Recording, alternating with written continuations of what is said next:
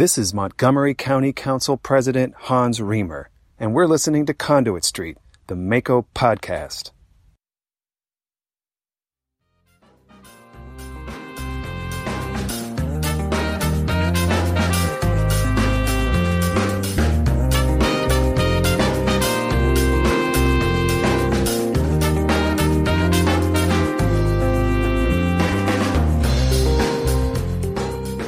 Hello and welcome to the Conduit Street podcast. Kevin Kinnally here with my co-host back in the studio, MACo's executive director, Michael Sanderson. Hey, Kevin. Michael, how are you today? I'm, I'm doing okay. I think I, I brought back some sort of resilient bug with me from uh, from the plains of North Dakota, but I'm trying to muster through. Okay, okay. Well, we'll see if we can get through this episode. so today on the podcast, we're going to talk a little bit about the Next Generation 911 Commission. They've begun to meet. We'll give you an update on some of the preliminary recommendations there. We'll also give you an update on the Kirwan Commission, the Commission on Innovation and Excellence in Education. Also some news there. We'll look ahead to the meeting on October 31st. And then we will talk about libraries in the 21st century. And we have a lot to discuss there. So really looking forward to doing that, Michael. Yep. Some of the offerings and, and really where our libraries are going in the future. Yeah, this sort of cracked open for us. We saw a piece in the piece in the, you know, news of the weird sort of thing. And uh, both of us did a little bit of digging and it's something to talk about. So first of all, Michael, I have had more than one person ask me if you have been in Guam. Uh, you, you, haven't been on the last two episodes, and I told them if he is in Guam, that's a major issue because that is a full crew right, trip. Yeah, we'd have to bring the whole podcast. That's right. right. The whole, you know, the whole team, the the thirty five people we have doing all the technical work and all the sound crew and the editors absolutely, and stuff. Absolutely. Everybody would have to go to, to so, Guam. So, no, so this wasn't Guam. No, I was I was in South Dakota, which okay. is uh, uh, another place I haven't been, but uh, got a chance to to visit there at a small conference with my peers, uh, the the directors of state county associations, and it's it's my best professional development conference every year. It's it's a conference built exactly for me, which is sometimes my grievance when I go to other larger conferences. I'm like, oh, the MABE conference is great if you're a school board member. I'm here and I'm sort of in the periphery. I'm not really in the bullseye. One time a year, I get to go to an event that's really built just for me. So did you see Mount Rushmore? oh yeah, we missed. I was in South Dakota, you know, 20 minutes away. Just never. No, of course. Of I mean, course, yeah, that's what you do, you right? So we did South. We did Mount Rushmore, Crazy Horse. Got over to Devil's Tower in Wyoming. It was we did you know the whole trifecta. It was good. That's awesome. So he was not in Guam. In case anyone is wondering, that is still on the table, maybe for a future trip. But that's the entire cast. Yeah, pending. Yes. Pending. Pending. All right, let's talk about the Commission to Advance Next Generation 911 across Maryland. We have discussed Next Generation 911 on this podcast extensively. If you want to go back and listen, please feel free. But this was a MACo initiative last year to get this commission set up and really develop ways, getting the experts in the room of how Maryland can best move forward to next generation 911. Right. It's a, it's a big county issue. I mean, we've talked about this as sort of a foundational sort of thing. Public safety and connecting people with the help they need is foundational for county governments, not just in Maryland, but anywhere. So this is our job and the structure to do it is technically complicated. It's financially complicated. And this issue set itself up perfectly for let's get a group together. I think, I think people are appropriately hesitant about task forces and commissions and things like that. Um, this was a case where I think that made sense. And I think it's proving to be the right course because this commission is working hard, is generating content already. And by the end of this year, I think we'll have a pretty good roadmap. Yeah, this commission is working very hard. They, this was their second meeting in person, but I can tell you, covering this commission, they have conference calls every single day. You have representatives from county government, from state government, from the private sector, working hard to figure this out. And we did see some preliminary recommendations. Number one, Michael, the finance subcommittee. So we know in Maryland we do things a little differently than other states. We charge a 911 fee per bill instead of per device. So that means if you have a family plan with five cell phones, you're only paying one 911 surcharge one dollar instead of five. Right. and, and that's very different than other states. Right. We're on an island here. We're the only jurisdiction that does it this way. And that and that goes back to the way the maryland law was written decades ago uh, when you know whenever these things were set up the idea of per bill and per line meant the same thing to us then. They sure don't now. That's right. So we have all kinds of de- devices that can contact 911 so the finance subcommittee their preliminary recommendation is to make this a per device fee with some sort of cap. If you're a large business and you have 200 phone lines, you know, maybe you don't pay $200, but there's a cap in there somewhere. We just don't know exactly where that's going to be right. just yet. So details TBA, but the framework, you know, the framework of putting Maryland on par with the surrounding states and really the whole country is a pretty sensible direction to go. And it being driven by needs we know we have. I mean, there are other components of this work group and we know we know the expenses involved in getting to the next generation of service, better location, receiving information in new forms, better mapping technology. All that stuff is important. It's going to cost money. So you marry modernizing the revenue side with the modern needs of a new system. And I think you know, this is this is a bundle you can bring to the legislators and say,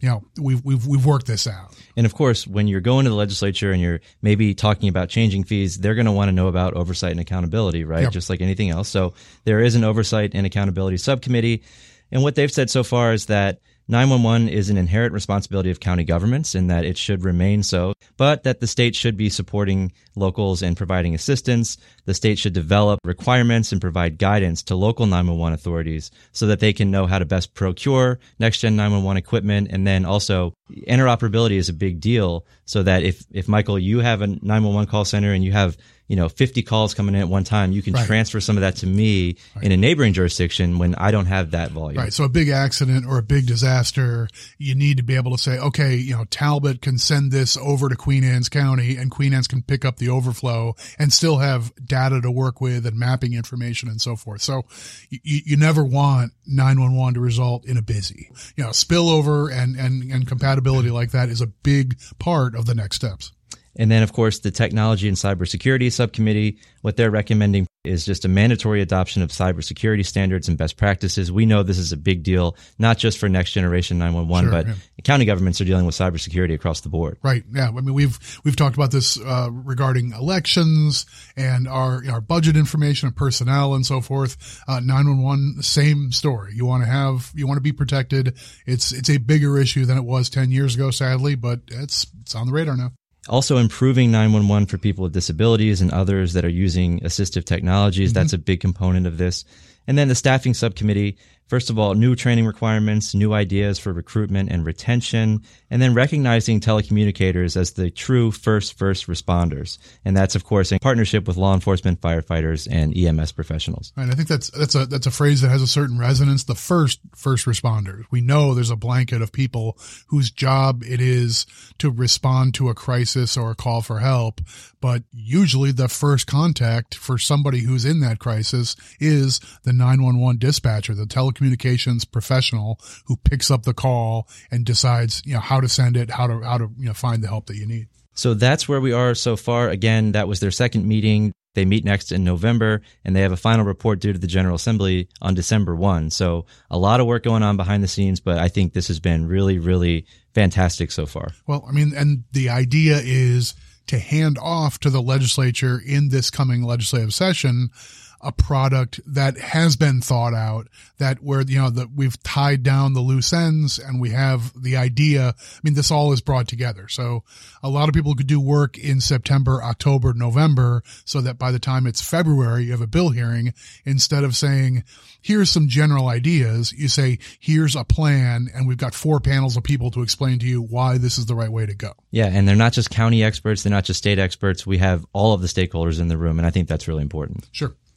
All right, Michael, let's jump into the Commission on Innovation and Excellence in Education, also known as the Kerwin Commission. Kirwan Michael, again, yes, Kerwin, we love Kirwan. it. you've been, you know, you've been in Guam or, or South Dakota for a few weeks, so you know you haven't been around. But we have to preface this by saying we don't have any new numbers. We know everybody is eagerly anticipating those numbers. Still drumming fingers. right, that. right. We're we're waiting. We're we're in the same boat. But there was an interesting presentation, Michael, at the last meeting from the Department of Legislative Services talking about how the education formulas work.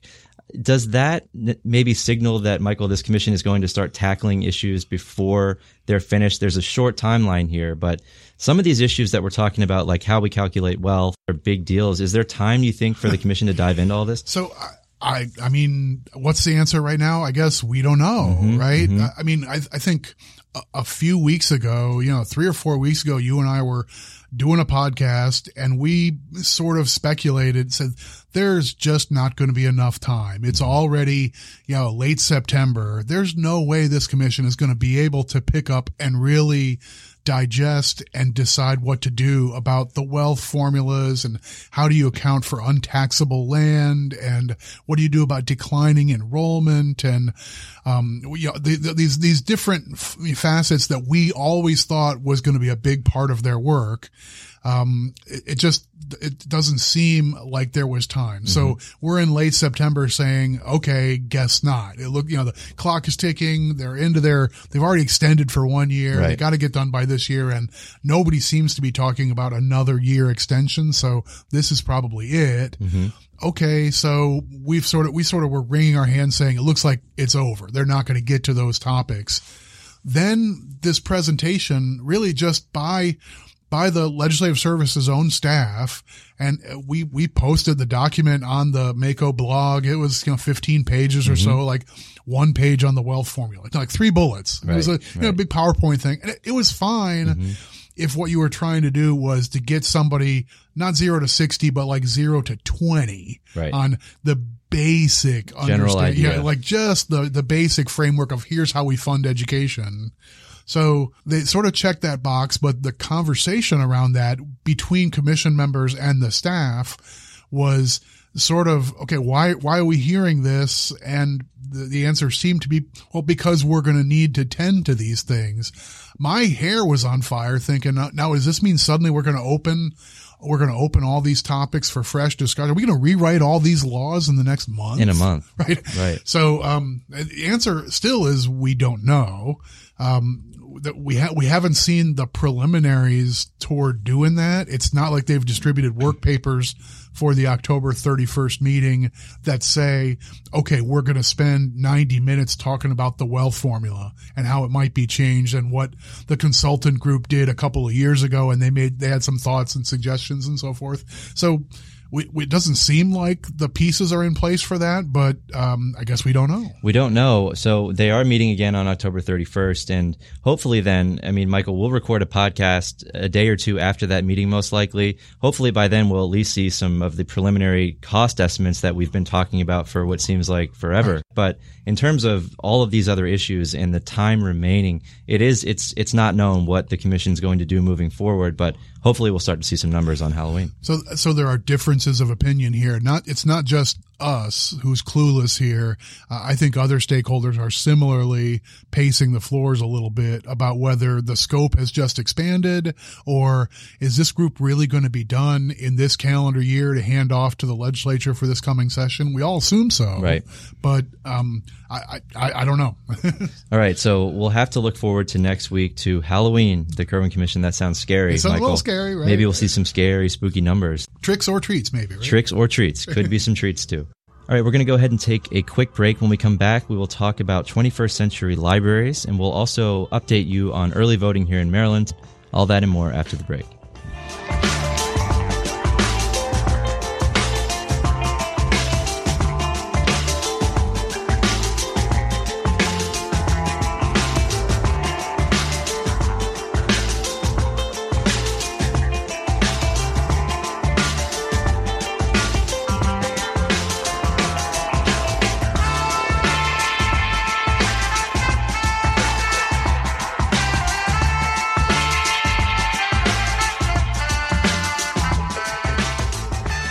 Back to the Conduit Street podcast. Kevin Kinnally here with Michael Sanderson. Michael, October 25th, Thursday, as we record, early voting has begun in Maryland. So we are into this window of time. And I think we, we talked a couple of weeks ago about the registration deadline. We've talked previously about same day registration that might be coming toward Maryland. Um, you had to walk in to the to the precinct and actually register that day on the day of. We already have a process though where even after the regular deadline, you can go to an early voting location and register and vote. So if you haven't registered and you're inclined to vote this fall, which you should be, right. then you still have a window. Every single county has at least one early voting location. You can go there, register today. You've got a little more than a week's time to do that. Um, you can register and vote in the early in the early sessions. Yeah, just bring some document that shows that you're a resident of the county. You should be able to register to vote. You should be voting, so get out there and do it. Also, early voting, avoid the lines. I mean, Michael, I know you're a right. mail-in ballot guy. I'm a mail-in. I already I already have my uh, I've got done. my my absentee ballot, and I'm you know leafing through it and so forth. Um, just vote. That's very important. Let's talk about libraries in the 21st century. Now, you mentioned earlier this came up when I think we saw a story from New York City about right. what they were offering in their libraries. Yeah, we are sharing, you know, an article that was just circulating on the internet about I think it's the New York City Public Library was they they had purchased some business attire, basically, you know, gently used business attire that was available for loan to citizens who needed it for a particular circumstance, a job interview or something of that nature. Fantastic idea. Right. So, and uh, I mean, it got, you know, when the two of us started thinking about, you know, maybe this is a podcast item, I wonder if there's much to talk about that libraries are doing that's, uh, you know, bigger and wider and more innovative than the old school libraries, just shelves of books. You come in, you dust, you know, you blow the dust off a book, you rent it out for a couple of weeks and then if you're like me, you pay a few cents a day or something after you forget to bring it back on time. But, you know, in, it, it, have libraries grown so much beyond that old vision? And, you know, we, we did a little bit of talking within Maryland, a little bit of digging and wow yeah, it turns out if you haven't been to a library recently and you think that you're going to walk in and blow the dust off the books, that that's not what you're going to find. Maryland has a fantastic system, and really the motto now for our libraries is learn, engage, and be entertained. And I think that is quite a step forward from what most people think libraries are or what they used to be. Right. It's it's actually it's interesting. Um, there's always been a little bit of a debate about whether you should consider funding for public libraries to be a subset of funding for education because promoting literacy, I mean, when, when Andrew Carnegie and, and the various founders of the whole modern concept of, of public libraries, the whole idea was to promote literacy and to make sure there was never a shortage of things to read for people who wanted to do so. And that's a really noble calling and it probably makes our citizenry a, a stronger society if people are reading and have things to read and so forth. But the expansion beyond reading is a really interesting idea. Um, I, I, think it's challenging, but really there's a lot of exciting stuff going on, even just here in Maryland. Set aside New York City and, and renting a suit. There's a lot of stuff happening here in Maryland. So, Michael, you had mentioned that in Anne Arundel County, our home county, you had heard that there were ukuleles available at your local library, right? Right. So, so the idea of, and I mean, who who who wants to go out and buy an unusual musical instrument to see if it's something you might like to learn to play the idea of hey there's a few on loan at one of the one of the branches of a library is a really interesting concept. So one of my daughters wanted to play a ukulele. She'd played the violin and wanted to try a ukulele. So we ended up finding oh the library has them available. That's one way to test and see if it's for you. And not only do they have ukuleles they have a full collection. So musical instruments of all types of all sizes they have them at the library which i didn't know and i think is fantastic.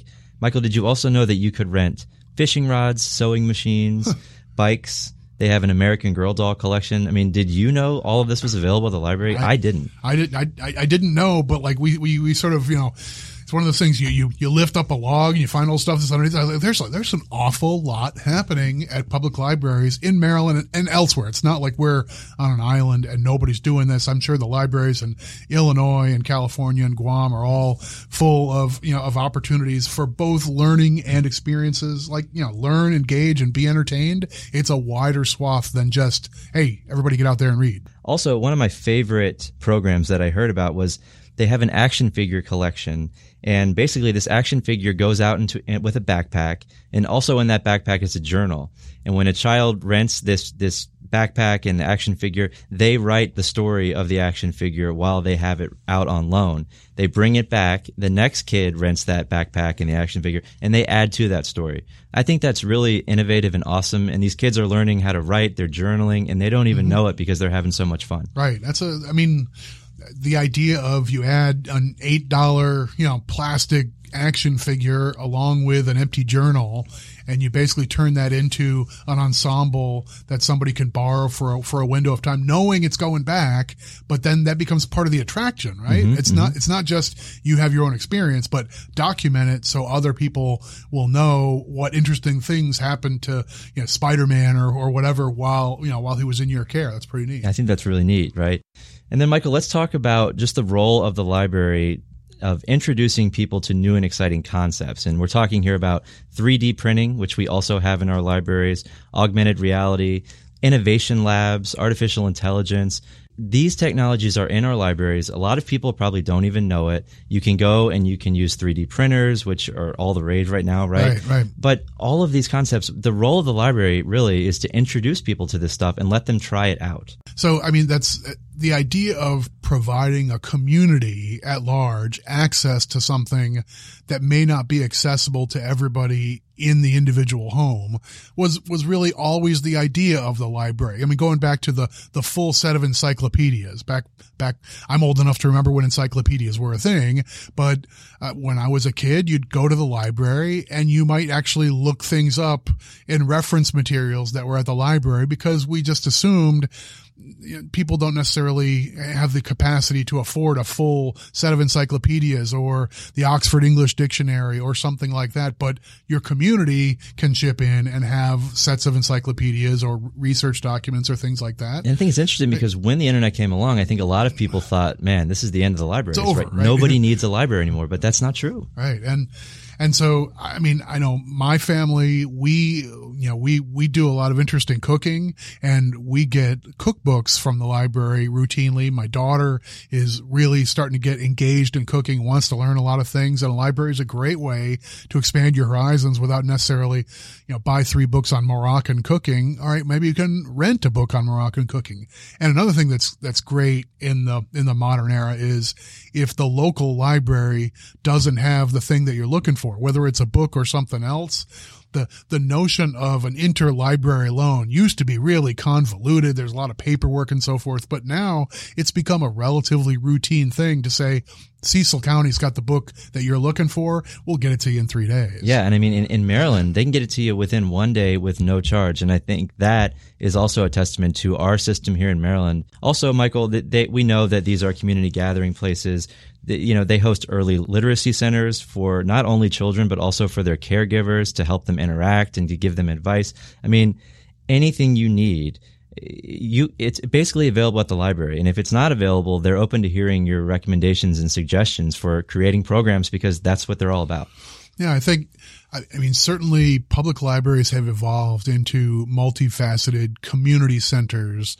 Still, I mean, I think the core kernel of the library remains the community collection available for loan to the community. And so you, you broaden people's exposure that way, but it certainly is way, way beyond books. It's way beyond computer and internet.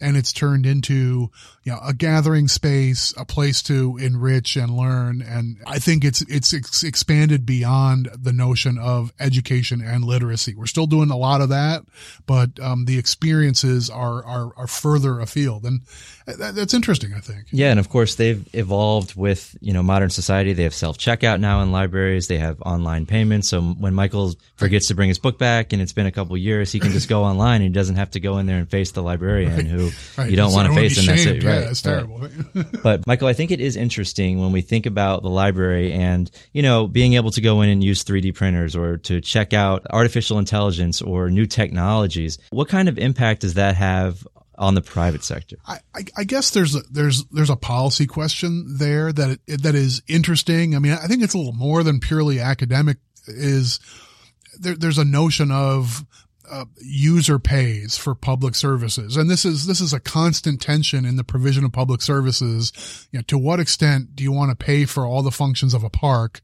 by park admissions? And if you say every cost affiliated with the park of, of keeping it tidy and secure and staffed and so forth, we're going to pay all of that with the cost to get into the park. You might make it so that it's prohibitive for people to get in and enjoy the park. Right. And you defeat the purpose of the park. So there's, there's this natural tension about providing public services either at the expense of everybody through general revenues and taxes, or do you do it based on the user? like at the library, they're sort of the same thing. Um, if, if, if rent, if borrowing a musical instrument or using the 3D printer is free for every user, then effectively you've said, okay, the, the citizenry at large, we're going to pay for that through taxes, not through the user. Or do you end up with user fees that say, okay, if you want to use the 3D printer, you have to pay for the materials. It's going to cost you, you know, $5 per use or some other number like that, that, that is some approximate cost of its use. Do you apportion that out so the thing pays for itself? These are kind of interesting questions. They and are. I guess, you know, I mean, is there someone out there who has a business idea that I want to, I want to put a 3D printer at the Kinkos so that the citizens can use it and pay for it. And I want to charge them $15 per use, but my business has been shut down because the public library is two doors down and they're doing this for free. I guess there is sort of a free enterprise versus public sector, you know, provision. Um, there's a, there's an, there's an argument there that, that, uh, maybe there's a boundary here for, for, for libraries, but, um, I think it's still exciting to see some of these things provided, you know, more largely as, as a public benefit. Yeah, I mean, uh, and on the other hand, though, if you have that business and you, you want to get people exposed to your technology, having it at the library allows people to go and check it out and use it. Right. And then maybe they go home and they want to go and buy your thingamajiggy and use it in, in their home. So Mm-hmm. Right. I think it works both ways, but certainly interesting policy questions in, in terms of what the library has to offer and what their role should be. But bottom line, I think the library system in Maryland is fantastic and they're doing some amazing things. You know, they have another program where you essentially borrow a person and you'll go in, Michael, and maybe there's a kid who wants to learn about being the executive director of an association in government. yeah, nobody- right? nobody Uh, wants probably do that, nobody, but, probably. but, but maybe you're a firefighter. Okay. Right, yeah, something And, more uh, interesting, right? Yeah. So a kid can go in there and you actually check out Michael Sanderson and you get him for 20 minutes and you just talk. And even, even, I mean, anybody who just wants to talk to somebody to learn about something new, to that is a, such an innovative and awesome idea. And they're getting volunteers from all different industries. And if you want to do this, go and volunteer because they're looking for volunteers. But I just think that's another awesome, awesome program that's connecting people together who otherwise may have not connected. Yeah. I mean, yeah, this, this, this started as an idle conversation between the two of us about, Hey, New York City's doing this interesting thing, renting out business suits and the like. I wonder if there's, you know, equally interesting stuff happening in Maryland libraries. And we were overwhelmed by what we discovered by just doing a little bit of scratching. Yeah, so hopefully you've learned a little bit and you're excited to go to the library now. Go to your local library's website. There's always innovative programs going on, so check it out. and yet another fundamental local government, county government function here in Maryland. Each each library system has its own board, but the libraries fundamentally are supported by county governments and your county government taxes.